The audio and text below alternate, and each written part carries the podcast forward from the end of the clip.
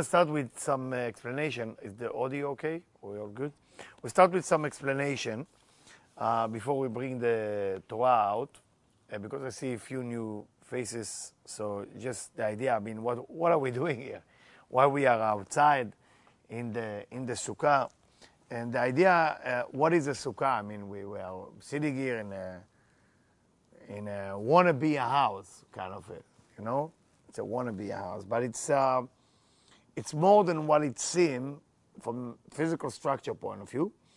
Uh, the Zohar explained that basically there is seven days a year that when you're sitting in the sukkah, you're getting all the potential energy that you might want to deal with for the rest of the year.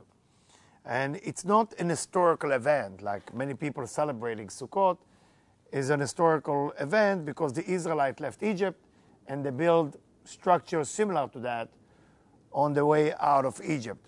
So we are building it, and then it's an historical event. If it's just a historical event, we're not going to get a lot from it. But try to switch maybe from History Channel to a Discovery Channel, meaning try to switch into more the now and the future. So just in your mind, maybe that will help.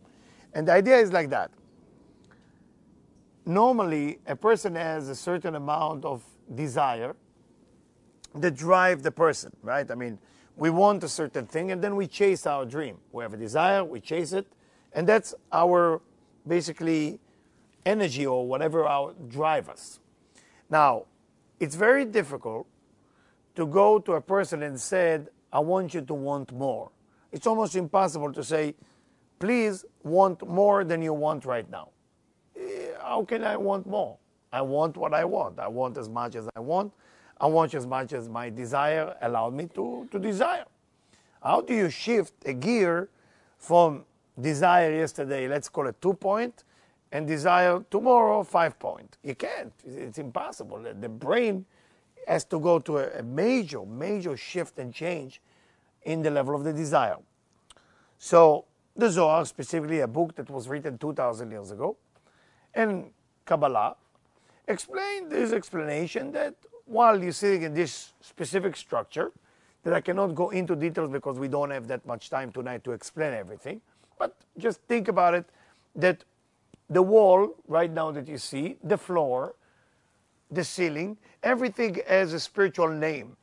It's just manifest in a physical form that is the floor, there is a wall, there is a ceiling. But the truth of the matter is, we are looking at energy. This is energy, or maybe you can call it uh, a time machine that teleports you to your future. Whatever you think while you are here, whatever laughter that you have while you are here, will help you with the future. The future start when? Sunday, this coming Sunday.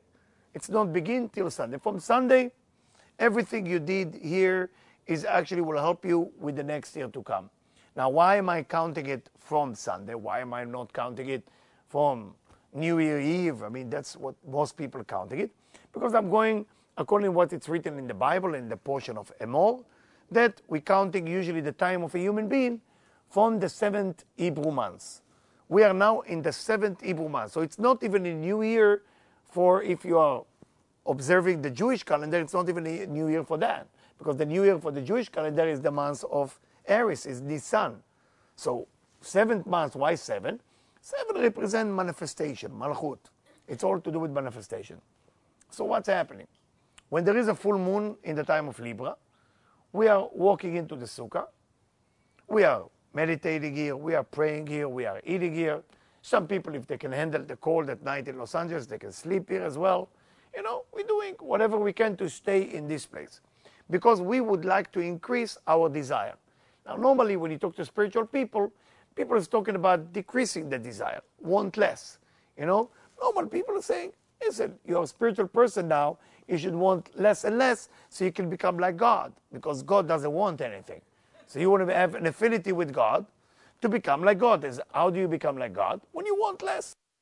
Here, the books are teaching us something totally different. You should want more. Why? because there is something that called God or Creator that want to give more. And it will be an insult that you came here to the house of God and you want nothing. So it's, it's a change or shift of consciousness of what exactly we are doing here, we are increasing our desire of all levels. But we're not increasing desire because I don't have. We're increasing the desire because there is a force who want to give. So I'm becoming a servant to that force to say, of course I'm here to receive. And please, I will fulfill the wish of the universe to allow me basically receive that energy. Whatever the energy manifests like, good relationship, good sustenance, money, uh, uh, good friendship, uh, health, doesn't matter what it is. So that's what's happening in the seven days of Sukkot as we are in the Sukkah. We are now, we are in the seventh night. This is it. This is the last night that we are actually in the Sukkah. And the last night, when we are in the Sukkah, there is a very special event that takes place. And I have to take you back a little bit before that. In a day that called Rosh Hashanah, basically humanity, all human beings, has to be judged on what they did for the 364 days before. Rosh Hashanah being the 365 day. Why that day specifically? Because that this is the day that Adam and Eve were created. If you want to know what Rosh Hashanah is, it's the birthday of Adam and Eve. So that day, they're opening the file of all human beings because all human came. Hopefully we, we agree or no, disagree. I cannot prove it to you. Cannot do a DNA check on Adam and Eve. But that's what the Bible said that we all came from Adam and Eve. And that's why on this day there is judgment. Why there is judgment? Because two angels didn't agree with our creation. Okay? Two angels didn't agree with our creation. God basically took his elbow and pushed them to the dark mountain. Four angels stay. Those four angels that stay, one of them called the angel of truth, the angel of mercy, Emet, Tzedek, I'm saying it in Hebrew in my head, so I'm translating it. The angel of truth, the angel of uh, uh, mercy, the angel of uh, charity, and the angel of peace. Those are the four angels that agreed to create human. That's why if you look at the Bible in Genesis, it say Naase Adam. Let's let's. It say, God said, let's make human being. Those four angels that agreed to create human are supposed to witness that we're acting with peace, we're acting with charity, we're acting with mercy, and we are honest. Those are the four basically angels. Now, if we be honest a little bit tonight with ourselves and we be true to ourselves, not always we're looking for peace. Not always we telling the truth. Not always we acting with mercy. Am I missing? Did I miss one, one angel? Huh? Not always we acting with charity. So those four angels, you know, have to come in front of God on Rosh Hashanah and find one good thing. Now, when is the one good thing happen? When you're going to an Ill illogical event, meaning you've been treated badly and you're able to maneuver, you're able to try to change it and act nicely. It's to act nice when everything is good. You're not going to get a point. I'm sorry. You only get point when there is no reason for you to be nice. No reason, no zero. Then the angel of mercy say, God, look at this. This is very nice. Now, do you get point for saying the truth? No. You get point for saying the truth when it's important. When you have you have no choice. You have to lie. You have to lie, right? You have to lie. Somebody asks you a question. the truth that hurts somebody, it's equal to a lie. But the truth that makes somebody feel good, it's powerful. Then come the charity. Charity will be tested, not for everybody. Charity only will be tested for people who are cheap. People who are not cheap cannot be tested for charity because they love to give. Somebody who every time you go to the restaurant pay the bill, it's easy. But somebody who's cheap, usually when the bill arrives, the check arrives, they go into the bathroom. For them, this is the test. So that the test of charity is for specific people, not for everyone. okay, peace. Everybody is talking about peace in our universe. The Zohar said that people who usually scream, let's bring peace, let's bring peace, they are the one who inviting war. Why? They talk about peace. It cannot be there inviting war. And the Zohar explained that it will be no existent for those people if it will be no war. So that's why they scream peace. So on Rosh Hashanah, there is a discussion group over every human being. Should we give that person another year? Or this person is wasting uh, his soul and we should remove him and give him a chance to be reincarnated. So we come, we pray, we scream, we yell, we cry, we do everything we can to beg the Creator, and that's why we say it, they pray, either judge us like your son, or either judge us like your servant. So why son or daughter, forgive me, lady, son or daughter or servant? Why we have to say servant? You already say son. Because there is a difference. When you are acting like a servant, right? I think one of my sons told me this. You're allowed to walk to the house of the king all the time because you're just a servant. You are nobody. When you are a son or daughter who did something bad, we have a problem. But a servant is a servant, you know. And there's a story I told at Rosh Hashanah. I will tell it again. And the story is very, very nice. It's about one of the greatest Kabbalists, one of the greatest rabbi. He walked into that fancy hotel. He was thirsty. So he didn't know how fancy was that hotel. I don't know the name. So he go, I said, can I have, can I have coffee? And he get in shekel, you know, the coin in Israel, let's say. So he come in with the coin and he about to pay, and he give about five shekel. The guy behind the desk say, excuse me, this is 20 shekel coffee. I said, 20 shekel, let's say it's $20, let's change it to dollar. $20 coffee. I said, $20 coffee for what? Well, you see the pictures, you see the, the floor, the special carpet, the cleaning lady, that. So he looked, there is a cake. Sound there. Okay, uh, how much for the cake? Said the cake, $20 too. Said $20 for the cake. What, what's in the cake? Said, oh no, it's not about the cake. It's about the carpet, the picture, the, the cleaning the place, the window. So he's very confused. The rabbi turned around and he see few people that they have no chance even to have that kind of money. And they having cake and coffee and they're having a good time. So he go over to them and say, excuse me, uh, sorry to say it, I'm not judging you, but how can you afford to eat so much? You, you don't look like people who have money. I say, no, we are working here. For us, everything is for free. And that rabbi looked, and it was a few days before Shalan, he came back to his congregation and he shared that story. And he said, you know, when you decide to be in the house of the Lord, house of God, everything is for free. But if you decide to go on your own, then you have to pay a lot of money for everything. So that's what we did on Rosh Hashanah. Ten days after we had Yom Kippur. Yom Kippur is the day, it's called the day eh, that we are basically become like angels. There's nothing more beautiful to become like angel, become closer to God. And at that moment you are fighting to make sure that whatever happened in Rosh Hashanah, that file that your name is on it will go in the right direction.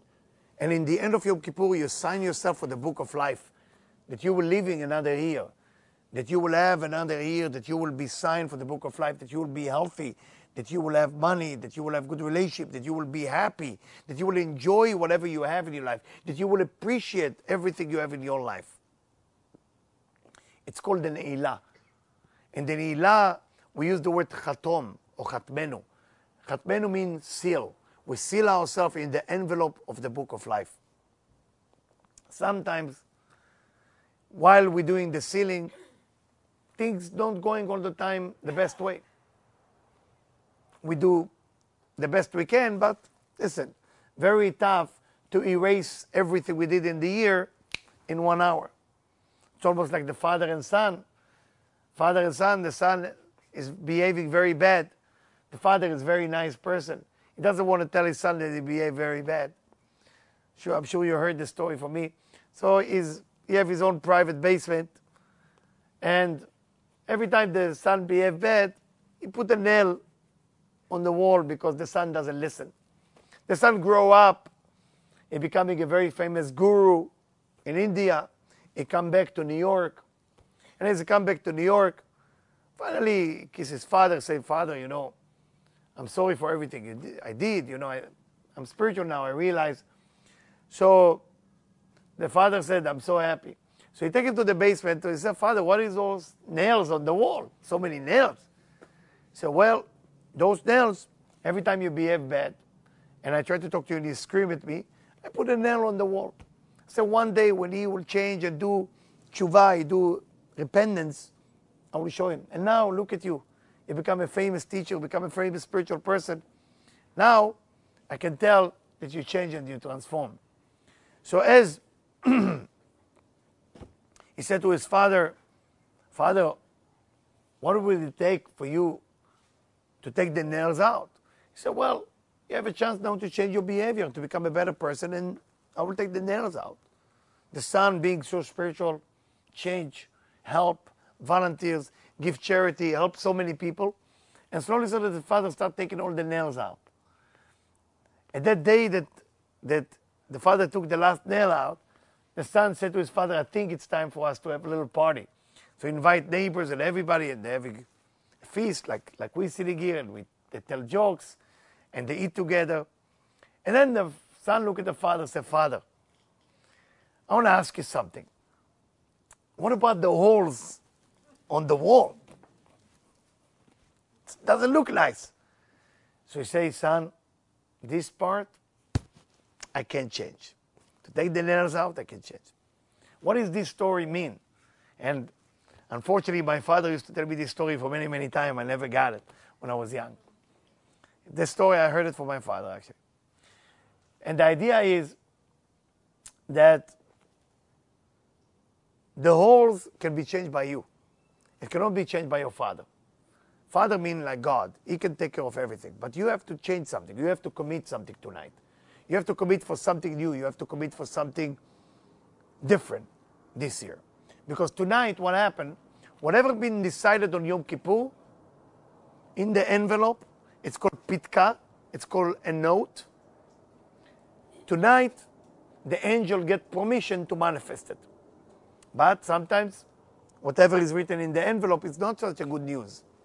I cannot lie to you. Not, not everybody. It's written there, you're going to have a milk and honey some uh, there is a situation and then the manifestation the manifestation of that night the manifestation of that night of Yom Kippur manifests tonight after midnight there is a permission from the angel to go and manifest if there is good news or bad news they allowed to go after midnight midnight is around 1240 1230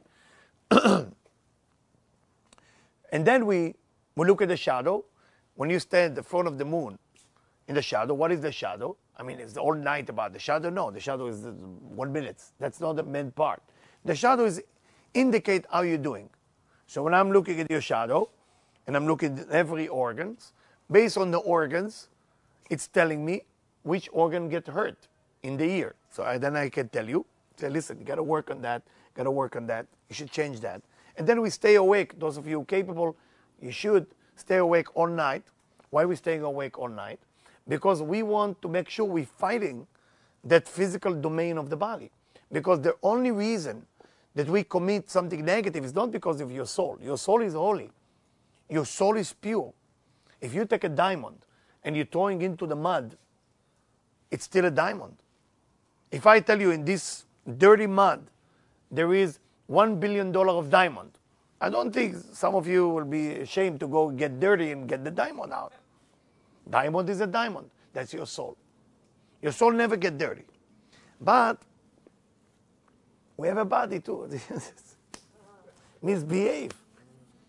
That body has issues. we all have issues. Issue is taking us to places we don't want to go. It's like Rabbi Chaim Vital write to his teacher, say, teacher, when Ari Kadosh come to his student, his main student was misbehaving. And Ari who was one of the greatest Kabbalists of all time, say to his student Rabbi Chaim Vital, which the organization is named after him. Vital is Vital actually, but people, American, cannot say Vital. So we call it Vital Transformation. It's after his name. Because it has to do a lot with me, Rabbi Chaim Vital, without going into details. And Rabbi Chaim Vital what happened, he had issues. He had anger issue, he had impatience. So in one point, when Ari tell him, you are the highest soul ever came to the world, So how can you tell me that? You know all my issue, and it's listed in the book. He said, this is all my, you cannot tell about me like that. And then he went, he went to Shabbat to his teacher and said, teacher, please help me. I can't stand it anymore that I cannot overcome my negativity. Why God created me with damage? Why God couldn't create me perfect? I want to be perfect. I want to be perfect. I can't. I just can't become better. And I, and I don't know why God punished me to become like that. And Dari and said, You should not think like that. Because you're getting more reward for what you overcome to what you accomplish in life. In life, most people who accomplish get very little bit amount of light. But what we overcome, that's the real light. Overcoming anger, huge amount of light overcoming impatience, huge amount of light. That's a real test. So on the shadow, that's what we're checking. We're going to, in about five minutes, we're going to read the Torah. But we're reading, the Torah is built from five books. Four of them written by God, according to tradition. I cannot prove it to you.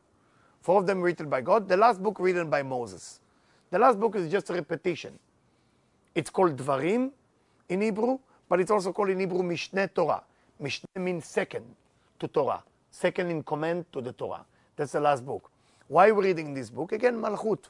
Everything we're doing tonight, we are correcting the negativity that the body accumulate around us. Malchut means uh, the foundation of physicality. That's actually what we're doing. So when we are reading right now the Torah, the fifth books of Moses, then we're going to check the shadow, we're supposed to be happy tonight, so that's why we have guitar. We're supposed to sing, with some coffee and cake. Why we celebrating? Why are we supposed to be happy? So I will tell you that that tradition of playing guitar started many years ago, by mistake, or not by mistake, and it's a tradition that I have to. Um, I, I might develop ego with what I'm about to say, but I already have ego, so it doesn't make any difference.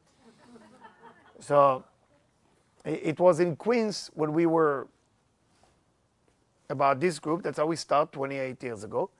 And I had a guitar that somebody uh, by the name of, if I remember his name, Sid Kessler bought it for me. He bought it, he, he was from Canada, still from Canada. And, and I took the guitar and I started playing just to keep people awake. So my teacher, the Rav, wasn't there. And he went to the mikveh and he saw me. And I was very nervous because, you know, you're supposed to study, you're supposed to teach, you're supposed, and I was enough with the teaching. I can't do teaching anymore. I took the guitar and a little bit uh, play. And, and people were happy. So the Rav, you know, quiz is very small. It's like this size, the same.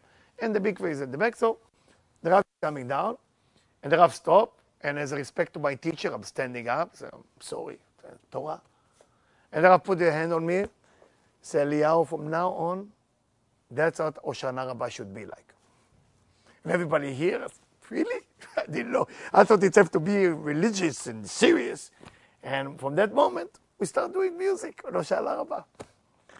It's very funny. It's like the moment I was shocked, like uh, because you don't know us from then.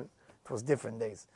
So that's basically what we're doing tonight. So meditate while I'm reading.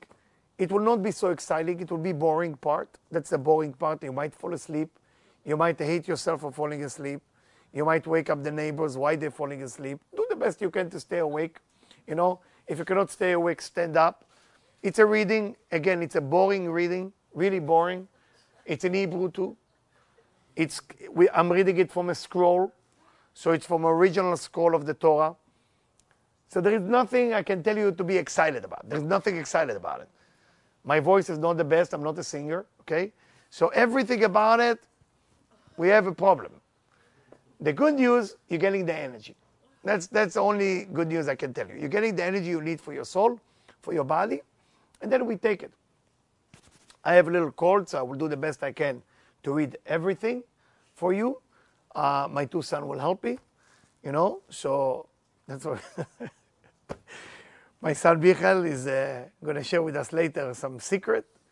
My son Yehuda will share some secret. Debbie is pushing me that she want to tell a few story, so we see what's going to happen. That's about it. So let's bring the Torah and let's start uh, rolling here, okay? Thank you. Thank you. Chag Sameach, everybody.